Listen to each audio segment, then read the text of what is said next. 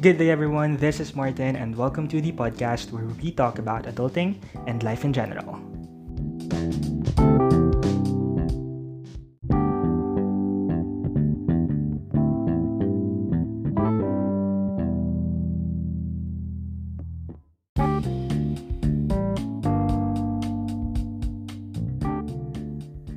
Good day, everyone. Welcome to another episode of the podcast. Once again, this is Martin. I am your host. And grabe, um, na-realize ko lang while I was hitting the record button na um, it hasn't been 24 hours yet since I first um, uploaded or published the very first episode of the podcast. And here we are again. Um, recording the second episode of the podcast. And grabe, it's true, no, that, that the simplest way to get things done is to begin. Kasi, as a, uh, parang sinasabi ko lang sa first episode ng podcast na na, na, na, na discourage ako, na natatakot ako um, to start my podcast because hindi ko alam yung mangyayari. And um, imagine if I didn't start the podcast, um, hindi ko ma-realize na masaya pala siyang gawin and now we're on our second episode. And um, before we start with the topic that or before we start talking about the topic na uh, meron tayo for today, I just want to say thank you to um, the 38, if I'm not mistaken, 38 or 37. Oh no, 38 plays pero yung isa doon ako kasi I had to check kung ano yung tunog ko sa audio. So for the 37 plays that I got um uh, for our first episode, to be honest, hindi ko alam kung saan nanggaling yung 37 plays na yun kasi I haven't shared the links or I haven't shared to anybody yet na I'm that I already started um, the podcast that I already have the first episode. So hindi ko alam kung saan nanggaling yon siguro um, it's just how the algorithm works of the of Anchor and Spotify na may mga nakakita ng podcast natin and uh, they listen to it. Hopefully they liked it and um, hopefully they will still listen to our second episode. So um, hi to you guys if you um, uh, are still listening if you listened to our first episode and you're still here on our second episode. Uh, thank you and hope um, you continue you continue to support uh, uh, my podcasting journey. So anyway, um, well, the main reason why I got so inspired and um, motivated to um, record another podcast episode uh, today is um, because I watched a movie kanina. Kasi, kasi kanina, um, para maaga ko, maaga ko natapos yung task ko sa work. And then parang wala na akong ginagawa. And then may meeting ako para yung meeting ko parang 4 hours after 4 hours pa. So I decided na um dog dito, I decided na manood ako ng movie. Eh ako, whenever, and, and then I tried to, um, before that pala, I tried to um, browse yung sa Netflix, yung mga, recommend, yung mga recommended movies nila. And uh, wala akong makita na, alam mo yun, parang interesting panoorin. Gusto ko kasi sanang manood ng parang maiksi lang na movie para at least, if ever hindi ko siya matapos, kunwari may work akong biglang gawin or may task na dumating, at least, um, hindi ako ma, ma, maiinis na hindi ko, na hindi ko matatapos yung movie or yung series na yon yun or or whatever that is. So pag ganun kasi ako, pag wala akong movie na makita na that interests me, uh, ang ginagawa ko is uh, nanonood ako ng mga comfort movies ko. Yung mga, yung mga tipong ilang beses ko nang pinanood. Tapos, uh, kasi parang I, I find comfort in that na parang uh, pag alam ko yung nangyayari, alam ko yung mangyayari dun sa movie, parang hindi ko alam, parang it just gives me, it just gives me uh, satisfaction na parang at least uh, may isang bagay na uh, tawag dito, kaya kong kontrolin and alam ko yung magiging uh, outcome ng isang bagay. Eh, eh, not not sure if uh, that's something psychological, pero yeah, uh, I find comfort um, in doing that. So, yun na nga, um, actually, I have uh, uh, com- yung comfort movies ko, hindi ko alam if I should say this, medyo nakakahiya. But anyway, um, yung mga comfort movies ko, uh, mostly, mga movies ni Anne Hathaway. hindi ko sure if bakit sobrang fan ako um, ng uh, I'm not, not sure if uh, bakit sobrang fan ako of watching Anne Hathaway movies. Pero yun nga, yung mga comfort movies ko na na Anne Hathaway ay uh, yung The Intern and um, Devil Wears Prada. Pero yung The Intern kasi, I already watched it I think two weeks ago or three weeks ago. So I decided na ang papanoorin ko uh, is uh, Devil Wears Prada.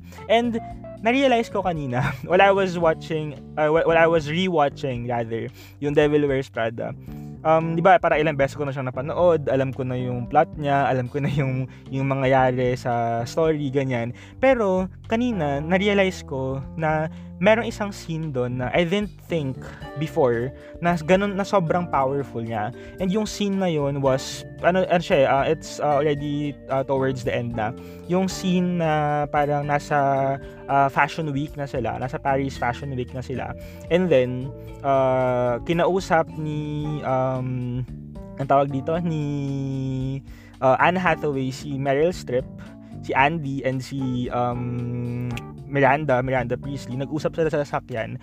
And then, um, parang uh, they talk, parang sinabi ni, ni Anne Hathaway na parang hindi niya kaya yung ginawa ni, um, ni Miranda doon sa isang um, staff. excuse me, na hindi kaya ni Anne Hathaway yung ginawa ni Miranda doon sa isang staff niya. Tapos parang parang feeling niya hindi siya hindi siya gan, hindi parang hindi built yung personality niya for that kind of job.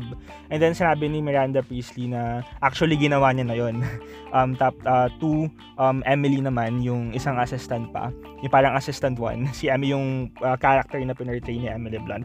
And uh, to cut the long story short, pagbaba nila ng sasakyan, um parang hindi ko sure if paano nag-decide si Anne Hathaway na pagbaba nila ng sasakyan, umalis na lang siya agad. Kung parang it's um it's uh, her way of saying na uh, I quit. Ayoko na sa trabahong to. I this uh, I resign. Ganyan. Tapos uh, meron isang scene doon na parang uh, hinahanap siya ni Miranda. And then uh, tinapon niya na lang yung inignore niya yung yung text or yung basta yung na-receive niyang alert and then tinapon niya na lang yung phone niya sa may fountain.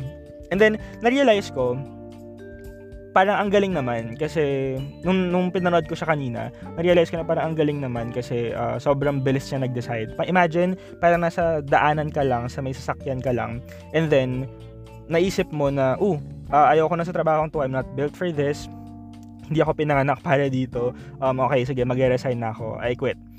And then I realized na, sa totoong buhay, hindi naman ganun. Hindi naman ganun yung situation. Kasi coming from experience, by the way guys, for context lang, um, um, I've been working sa previous job ko for almost 3 years. I think I was supposed to turn, uh, or I was supposed to have my third year anniversary dun sa previous job ko this June. Pero I resigned nung May. And then now, uh, I'm on my new job and um, I've been here since May. So, ilang days, basically mga 3 months pa lang ako. 3 months pa lang ako in my, um, in my new company. So, yun nga, coming from experience, na-realize ko kanina na parang, ha, hindi naman ganun kadali. hindi naman ganun kadali to decide na, tawag dito na, tawag dito na tawag dito, hindi ganun kadali mag-decide. Sorry, na, nawala, nawala yung train of thought ko. Hindi ganun kadaling mag-decide na uh, aalis ka na sa isang sa isang trabaho mo or sa sa isang bagay na kinasanayan mo nang gawin for for how many months or how many years, 'di ba? For sure, um yung decision na ginawa mo on that moment is parang is a tawag dito culmination na lang 'yun nung um, mga so nung sobrang daming factors that you had to consider um para makapag-arrive ka dun sa ganong decision na ginawa mo. And ako, so um, when I was thinking that, I asked myself, um, paano ko nga ba nalaman na, okay, um, eto na, mag-resign na ako, ayoko na sa trabaho ko, babay na. Uh, parang how did I um, how did I arrive doon sa ganong decision. So actually um pinag-uusapan na rin naman namin to eh ng mga ibang friends ko, ng college friends ko And then um I also talked about this uh, yung sa iba minsan 'di ba pag pag inannounce sa company na naman na magre-resign ka na, parang bigla kang i-chat ng mga workmates mo na, "Uy, bakit ka magre-resign?" ganyan. Uh, tapos makikipag para ipapakwento nila sa iyo kung ano yung bakit ganun naging decision mo, um anong meron, ganyan ganyan. So ako I I tried to list down yung um things or yung factors that um, have contributed dun sa decision ko to actually quit or to actually resign from my um, previous job. Okay, so um so here's um the list. First one, um yung mga tasks na ginagawa ko, the tasks that used to bring me joy um are now burdensome. Um sobrang na sobrang burden na para sa akin. Parang uh, ayaw, ayaw ko nang gawin. So basically, ayaw ko nang gawin yung mga bagay na uh, before naman, 3 uh, years ago or 2 years ago, sobrang saya ako, saya ko na ginagawa ko sila or parang for me during that time, um, they were very fulfilling. 'di ba So parang hindi ko hindi ko sure pero parang feeling ko na burnout lang siguro ako na parang every time na may gagawin ako na isang task or isang um um tawag dito isang activity parang parang it just feels overwhelming. Um, tapos yun, um, I think um, I saw that as a sign na I could be ay na, na parang I am I am overworked sa trabaho sa ginagawa ko before. And not just me. Not just me. I think um, many of us in the in the team in the team um, I overworked during that time. So I think um, hindi lang ako strong enough para uh, magstay pa sa sa team namin uh, during that time So, yun, um, kasi merong mga tasks na alam mo yun, parang, nung, hindi ko sure kung paano nag, nangyari, pero kasi nung first year, nung, nung unang year ko kasi sa team, syempre, di ba, kapag bago ka, pag new hire ka, alam mo yun, sobrang bibo mo. yung parang, um, lahat ng papagawa sa'yo, um, yes ka lang ng yes, lahat ng role na i-offer sa'yo, yes ka lang ng yes, na hindi mo iniisip kung na kung anong currently na ginagawa mo na, na marami ka pa pala. Kumbaga parang uh, go ka lang ng go umax, na, na mag-accept ng mga work. Kasi parang naisip mo, ah, oh, siguro ang galing ko kasi akin pinagkakatiwala yung mga job, yung mga yung roles na to, yung activities na to, yung mga tasks na to. Sa akin pinagkakatiwala eh. So parang sino ba ako para tumanggi, 'di ba? So ganun yung ganun yung naging mindset ko. And then hindi ko na namalayan na sobrang dami ko na palang uh, minumultitask, sobrang dami ko na palang uh, ginagawa. And um, yun uh, so and then parang siguro nakadagdag na rin nakadagdag na rin yung para yung yung tawag dito yung pandemic na parang nasa bahay ka lang and then ganun yung ganun at ganun yung ginagawa mo. Wala kang wala wala kang hindi ka hindi ka nalilibang. So yun that's why siguro parang it uh, it added doon sa feeling na nababurden ka na ng mga tasks na ginagawa mo na parang paulit-ulit na lang din kasi na parang sa araw-araw na ginawa ng Diyos for the past three years um, yun at yun yung ginagawa ko and parang walang nangyayari parang gagawa ka ng tasks um, tawag dito uh, may mga meetings, attend ka ng mga calls, mag-troubleshoot ka ng mga issues, tapos magre-report ka, and then cycle na siya, paulit-ulit na siya. So, sa una masaya siya kasi it's something new, 'di ba? Parang it's a way for you to learn and discover new things about your job or about the work you're doing. Pero just ko sa 3 years na pag sa pag 3 years mo na siyang ginagawa na paulit-ulit, um nakakapagod din. Uh, it's it's very tiring, it's very um yun, kasi sobrang nakaka nakaka-stress, nakakatanggal siya ng ano ng saya sa buhay. So, yun. So that's one.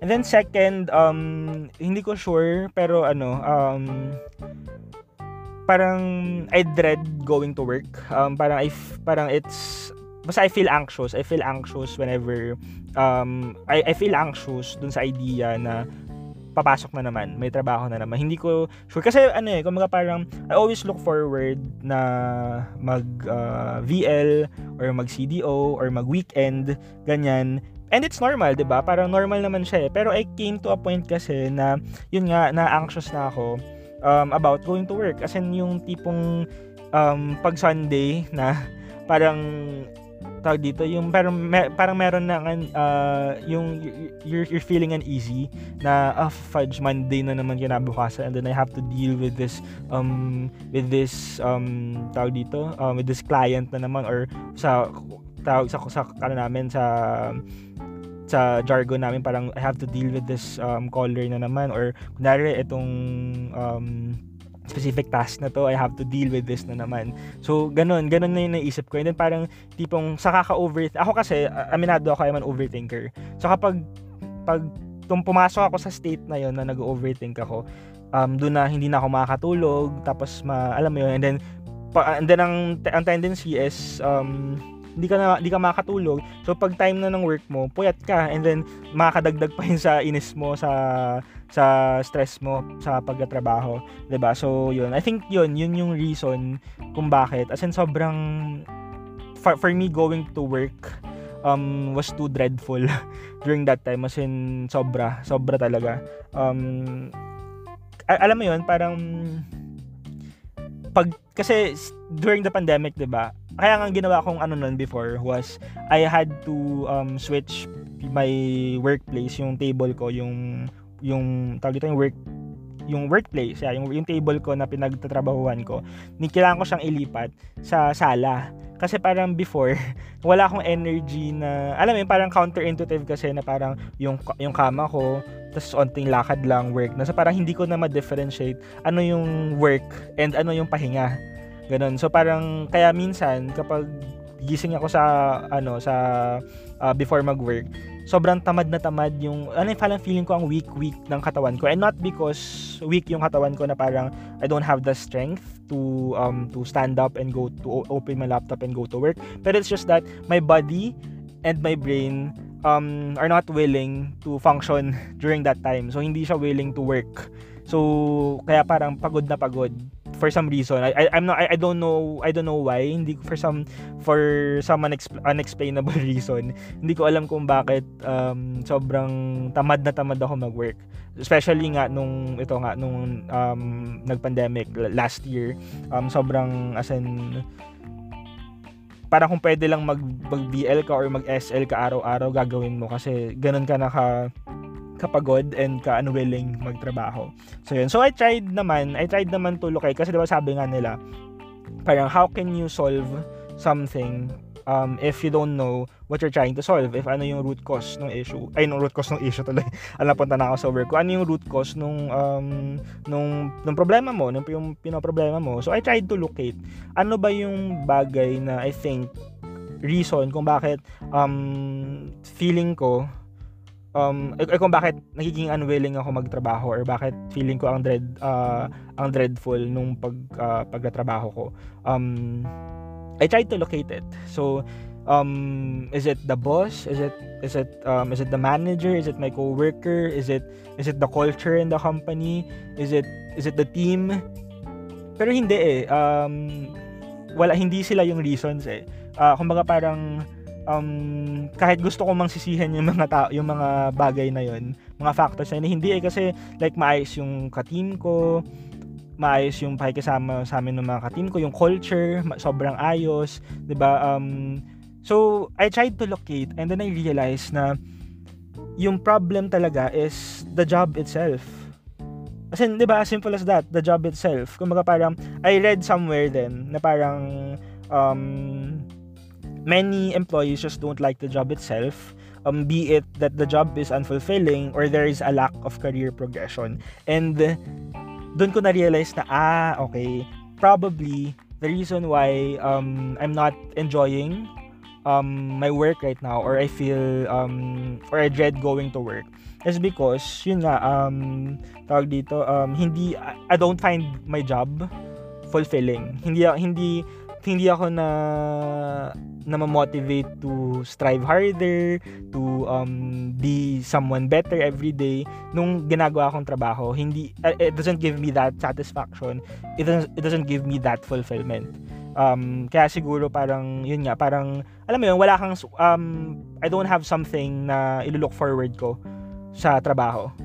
Ganon. Kumbaga parang ganon yung nangyayari. That's why um, that's why it's yeah it's very difficult it's very difficult for me to get out of my bed and um, open my laptop and you know get in the zone sa uh, trabaho. Yun.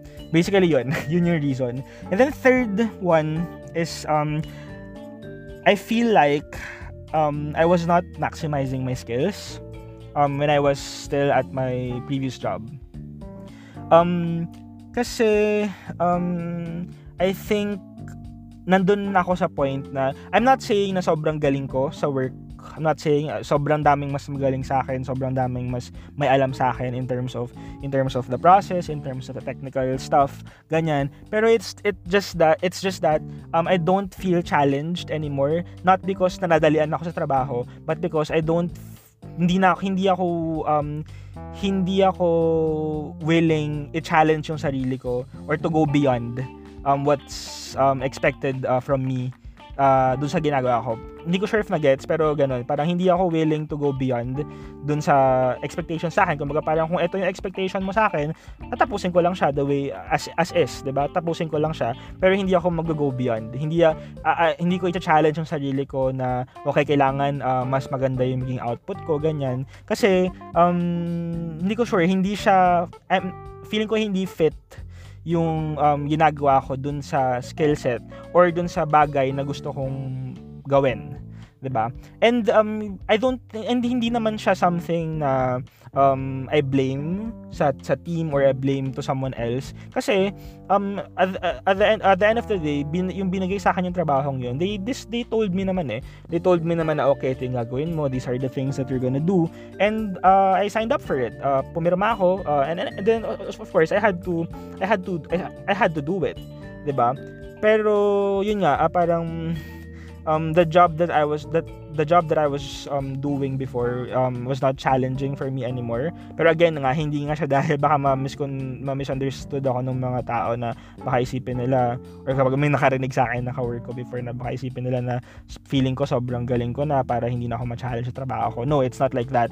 It's because yun nga, hindi parang I don't feel the need to challenge myself na mag-go um, beyond sa ina-expect sa akin ng mga tao. Kumbaga parang kung um, may ipagawa sa akin document or pag ipagawa sa akin task yung um, yung lead or kung sino man um, gagawin ko lang siya as is kung ano yung gusto niyang gawin pero hindi hindi na ako mag uh, hindi na ako magbibida-bida uh, unlike before nung uh, early years ko na as in talagang magbibida-bida talaga ako para lang alam mo yun uh, above um, above expectation yung ma-produce kong output.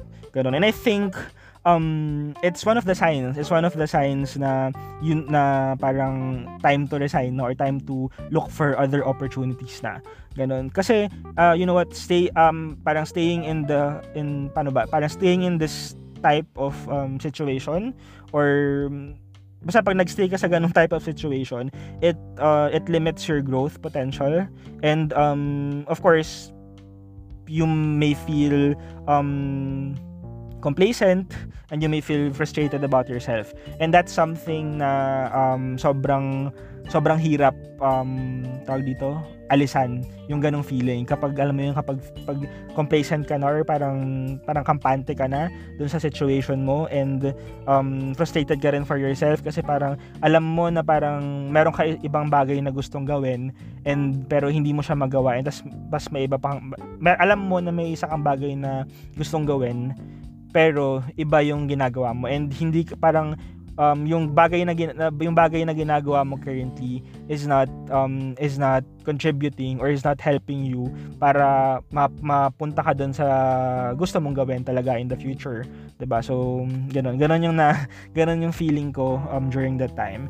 And then of course ang sobrang naka-trigger pa doon is that um tawag dito um, when you try to um, request na for opportunities um, or or when you try to ask for opportunities if meron bang um, tawag dito, possible, may opportunity ba? May chance ba na malipat ka ng skill set or may iba kang gawin, ganyan. Kasi um, ito yung gusto mong gawin and then parang next nakita mo na um, hindi siya in-actionan or parang nothing is happening um, nothing is happening um, dun sa um, request mo or sa tawag dito sa um, sa gusto mong mangyari, 'di ba? So, 'yun.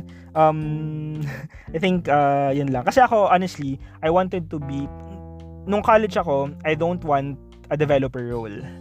Oh, I don't want to be a developer role. Pero recently, I wanted to be a developer. Alam mo, gusto ko yung parang, um, tawag dito, yung mata-challenge ka na, alam mo yun, yung, yung, yung, yung, yung gumagana yung utak mo talaga.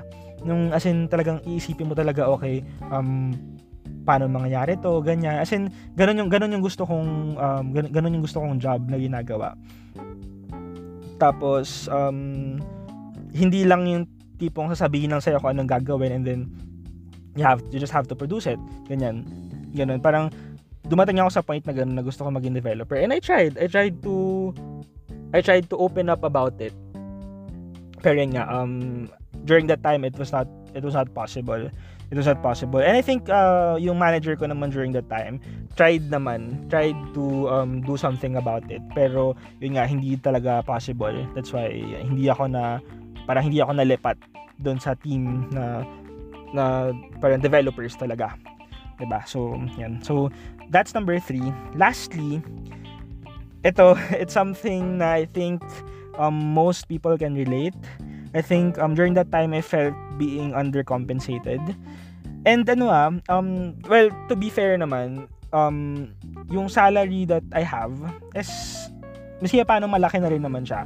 Malaki for someone who works uh, who or for, malaki for someone who um, has only worked for um, less than 3 years. It's it's big kasi uh, apart apart from the um, yung basic salary mo talaga, you earn additional X number of money pa or, or X amount of money rather um, kasi may mga allowances and then may mga premium pay ganyan. But the reason why I feel undercompensated was because um, sobrang daming on top na roles dun sa um, sa akin, sobrang dami kong roles na ginagawa and then um, kumbaga parang kumbaga parang um, imagine mo, um, case in point, kunyari, um, may um, dalawang employee. Eh, may dalawang employee. Si employee, um, both of them, ang starting sala, ang, ang, ang, sweldo talaga nila, 10,000. Regardless kung nagde-training ka or regardless kung kaka-start mo pa lang. Basta 10,000 yung starting point yung dalawa. Ganyan. Tapos, si employee A, binigyan siya, binigyan siya ng isang role tapos binigyan pa siya ng isang role, tapos binigyan pa siya ng another role. Tapos employee employee B um tawag dito, hindi siya binibigyan ng role or kung binibigyan man siya ng role, um, more of mga tawag dito, mga backup, secondary, ganyan. Pero yung mga primary na pupunta kay um, employee A. Ganyan. Pero both of same uh, and then so meaning mas madaming ginagawang trabaho sa employee A 'di ba? Mas madami siyang ginagawang trabaho and then yung contribution sa din sa team of course, syempre um madami din kasi marami siyang ginagawang trabaho eh. Pero yung sweldo nila same lang. 'Di ba? So parang that's that's when I felt na ah under ah, parang for the for the tasks that I'm doing, for the role that I'm doing, feeling ko hindi na ko-compensate yung efforts na ginagawa ko. So parang during hindi ko sure if I'm, I'm not sure if um, maling thinking ba yon or what. Um, don't judge me, pero uh, ganun lang yung naisip ko um, during that time. Not sure if it's valid, pero basta ganun, ganun lang yung ano ko. Um, ganun lang yung feeling ko during that time. And I, ano, I, I, um, tawag dito, I'm, I'm, I still stand um, by it dun sa ganung, uh, ganung thinking. So, yeah. So, yun. Basically, yun yung mga reasons kung bakit, um, kung bakit kung paano ko nalaman na it was time for me um to resign. But you know, of course, um I still had to consider a lot of things. Um, hindi ibig sabihin na, na na-meet ko na yung apat na yun or na, na, na-realize ko na na sobrang dami ko ng um, things na um, or sobrang dami ko ng reasons for me to resign is mag-resign na agad ako na mag-email na agad ako or mag-file na ako ng resignation. It's not like that. I still had to consider a lot of, a lot of things uh, 'di ba? Kasi first before even trying to quit or resign, um of course I had to try to solve my issues first. Yun yun eh. Kumbaga parang before you quit or before you leave your job, of course, you try to find ways on how to solve your issues, your your problems, 'di ba? So, um you have to talk to your lead or talk to your manager about it. And that's what I did. Um, I talked to them and um told them about my grievances. Um told them about my issues, ano yung sinabi ko. And um, we discussed about it.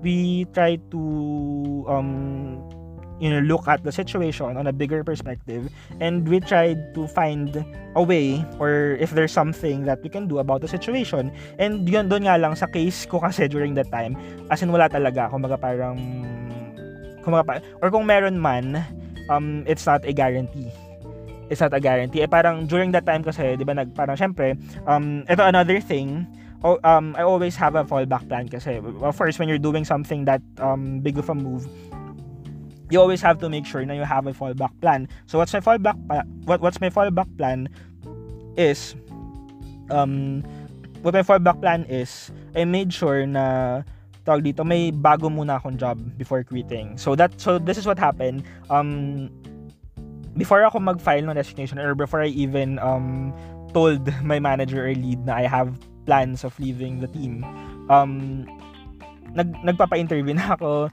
nag-exam na ako, um, kumakausap na ako ng mga HRs from from other companies. And then, yun nga, so of course, merong mga iba, of course, nung may mga sure na mag-offer sa'yo, meron nang silang limit kasi, let's say parang, bigyan ka lang nila ng one week to decide if um, i-push through mo yung, yung um, opportunity or not. Kasi if hindi, um, what ka naman nila hihintayin, di ba? Eh, meron, marami pa silang candidates sa pumipila. So, bibigyan ka lang nila ng ganong um, time to decide.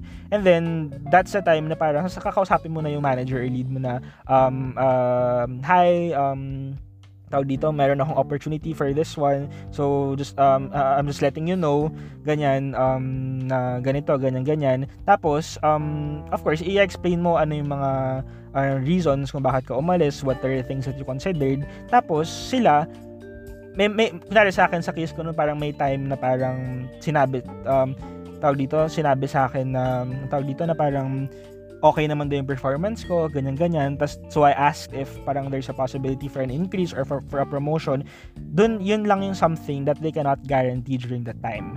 Eh, parang I already have something um, na sure na ako dito. Uh, pag pumirma ako dito, sure ako na ganitong amount of money mo kuha ko every month. Ganyan, ganito yung work na gagawin ko. Yan, so kung mga so that's why I resigned. I opted for this one kasi during that time that was my um that was my um priority na kailangan um para I needed um I needed the way para mag mag-increase yung income ko. So that's why I opted for the for the new job. 'Di ba? So yun. Pero I think um it it always depends on your why naman. It always depends on the reason kung bakit gusto mo mag um, lumipat ng company. Is it about the money? Is it about the career growth or development or is it about you just want to explore other opportunities talaga na hindi um, in line dun sa ginagawa mo currently. Um you, you have you have um different ano kasi you have different you have to consider different factors then um when deciding to quit or when deciding to resign from your first job. But you know when all of these are done kapag let's say nakapag-resign ka na you always have to make sure na you end everything on good terms. Yung relationships mo with your workmates, with your managers, with your leads, um, you have to um, end everything on good terms. So, um, may nabasa ako na tawag dito, we have to be careful not to burn bridges because you just might need to cross back. so ayan, so yun yung yung um tawag dito, yung um, something that uh, um, I made sure when I when I when I when I left uh, the company. I made sure na um, maganda yung um tawag dito yung yung relationship ko pa din with my lead. Um actually yung lead ko nga yung lead ko before um inano niya pa ako parang ano yun, parang nagsuggest pa siya na tawag dito siya yung mag ano, anong tawag sa parang character reference ko sa uh, new company ko. So, ayun. So, parang yung, yung, yung gano'n. And then, I even message my previous managers, my previous leads, and all of yung mga tumatak talaga sa akin ng mga workmates ko. I, I, I left them parang mga recognition or I left them some um, messages before I left. Kasi, kasi, kumaga parang napakaliit lang kasi ng industry. I mean, as um, parang cliche as it sounds or tawag dito or, or, or as ironic as it sounds kasi 'di ba IT industry parang akala mo it's such a big it's, a, it's such a big industry. Well it is it is a big industry. But what I mean is the workforce in the industry sobrang liit lang. Kumbaga parang kayo-kayo lang din mag-iikutan lang din. Nagulat nga ako eh. Yung mga katrabaho ko ngayon parang they know some of the people na um, I used to work with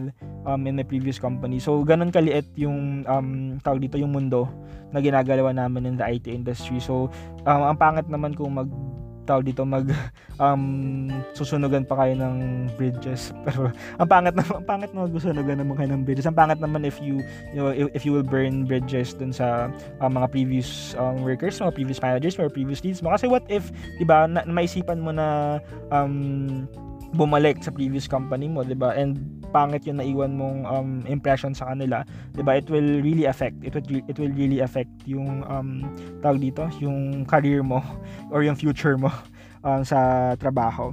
But then um tawag dito, um, at the end of the day, I just realized, and I just want to acknowledge as well, na kahit na sobrang dami na tawag dito, na, na tawag dito, na na-encounter nila lahat ng mga binanggit ko na reasons to resign.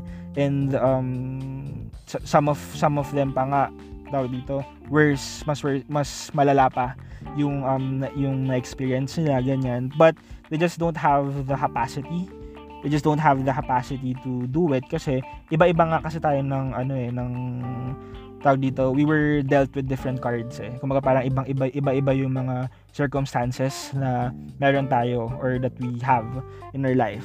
So I just want to acknowledge the fact na not everyone has the privilege na parang it takes a certain degree of being privileged para sabihin mo sa sarili mo na uh, okay um napupuno na ako. I want to resign, I want to quit. It takes a lot of um it it um it takes a certain degree of being privileged. Kasi kumbaga parang ano eh, yung pag nag-resign ka kasi you're risking first yung um stability ng income mo eh. You're risking that.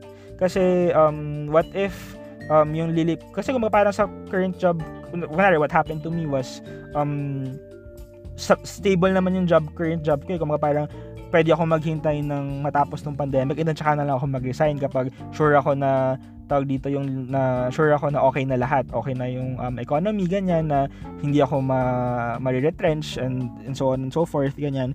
Pero umalis pa din ako. I risk I, I risk the stability ganyan 'di ba? Kasi mali mo after 6 months mawala yung project or yung sa nililipatan ko kunyari ngayon after 6 months mawala yung project tapos tanggalin ako sa company. Alam mo yung mga ganong mga ganong factors na you have to consider mga, yung mga ganong factors that you have to consider. So, I risk that. And of course, I risk din yung yung career ko kasi kung mga parang um, what if kunyari dun sa previous job mo maganda na yung standing mo or kung mga parang nakalinya ka na pala for promotion and then lilipat ka pa sa isa sa ibang sa ibang uh, sa ibang company so mag back to square one ka na naman kasi of course um, hindi naman hindi ka naman madaling pagkakatiwalaan agad nung ng mga managers. You have you, you have to prove yourself again kumbaga para maging worthy ka of being promoted or para alam mo yun to establish yourself again in the team or in the in the company. And third um ang tawag dito one month din ako na uh, doon nag-resign na ako parang um almost two months din akong hindi sumweldo. Um almost two months din akong hindi sumweldo tapos nakuha ko na lang siya for the back pay. So kailangan so parang it dito um kailangan mo din ng you know may may may savings ka, may enough savings ka para ma-sustain yung sarili mo. And for for the two months or for the let's say one month um best case for the one month na hindi ka sa sweldo and not everyone has or not everyone is privileged enough na magkaroon ng enough na savings na, na that can sustain you kasi not because magastos sila or what but because pinagkakasya lang din talaga nila yung meron na sweldo sila um doon sa sa family nila ganyan. So you know um just have I, I just want to acknowledge that fact na not everyone is privileged enough. But again if you are one who can afford to um, risk all of that and meron ka namang means to do so, then just go for it. Kasi uh, at the end of the day, um, kapag nakaalis ka na dun sa mga kapag nakaalis ka na dun sa mga issues or mga problems that you are you know facing right now um it will give you freedom eh. it will give you joy na parang even na parang magmabago talaga yung outlook mo o yung perspective mo sa buhay. So 'di ba so but then again I just um ano lang um tawag dito, um, gusto ko lang i-put out there na tawag dito, um, yung yung issues ko is it's it's all of these are personal. All of these parang ako lang naman yung nakaka-encounter. I, I didn't have any problems naman with my workmates, ganyan with managers or leads or with the company. Um ito lang to. Um ako mga parang ako lang to. joke lang. I mean ako lang yung mga nakaisip ng mga ganitong prob ng mga problems um sa akin. So, ayun, um, so, di ba, who knows, malay natin, um, after how many months or years, baka malay mo, bumalik tayo doon, di ba, lol, hindi natin alam. Uh, we don't know what the future holds um, sa mga buhay-buhay natin. That's why it's very important na um tawag dito we just do we just do what we gotta do um gawin lang natin sila um, with excellence and everything I think will follow naman everything will everything will um will fall into place um eventually so yeah I think uh that's it that's it for the second episode that's when I knew um uh that I had to resign from my previous job. So yeah, I think that's it. Uh, thank you for um listening for staying with me uh, up until the end of this episode. Um see you on my next one. Buyers.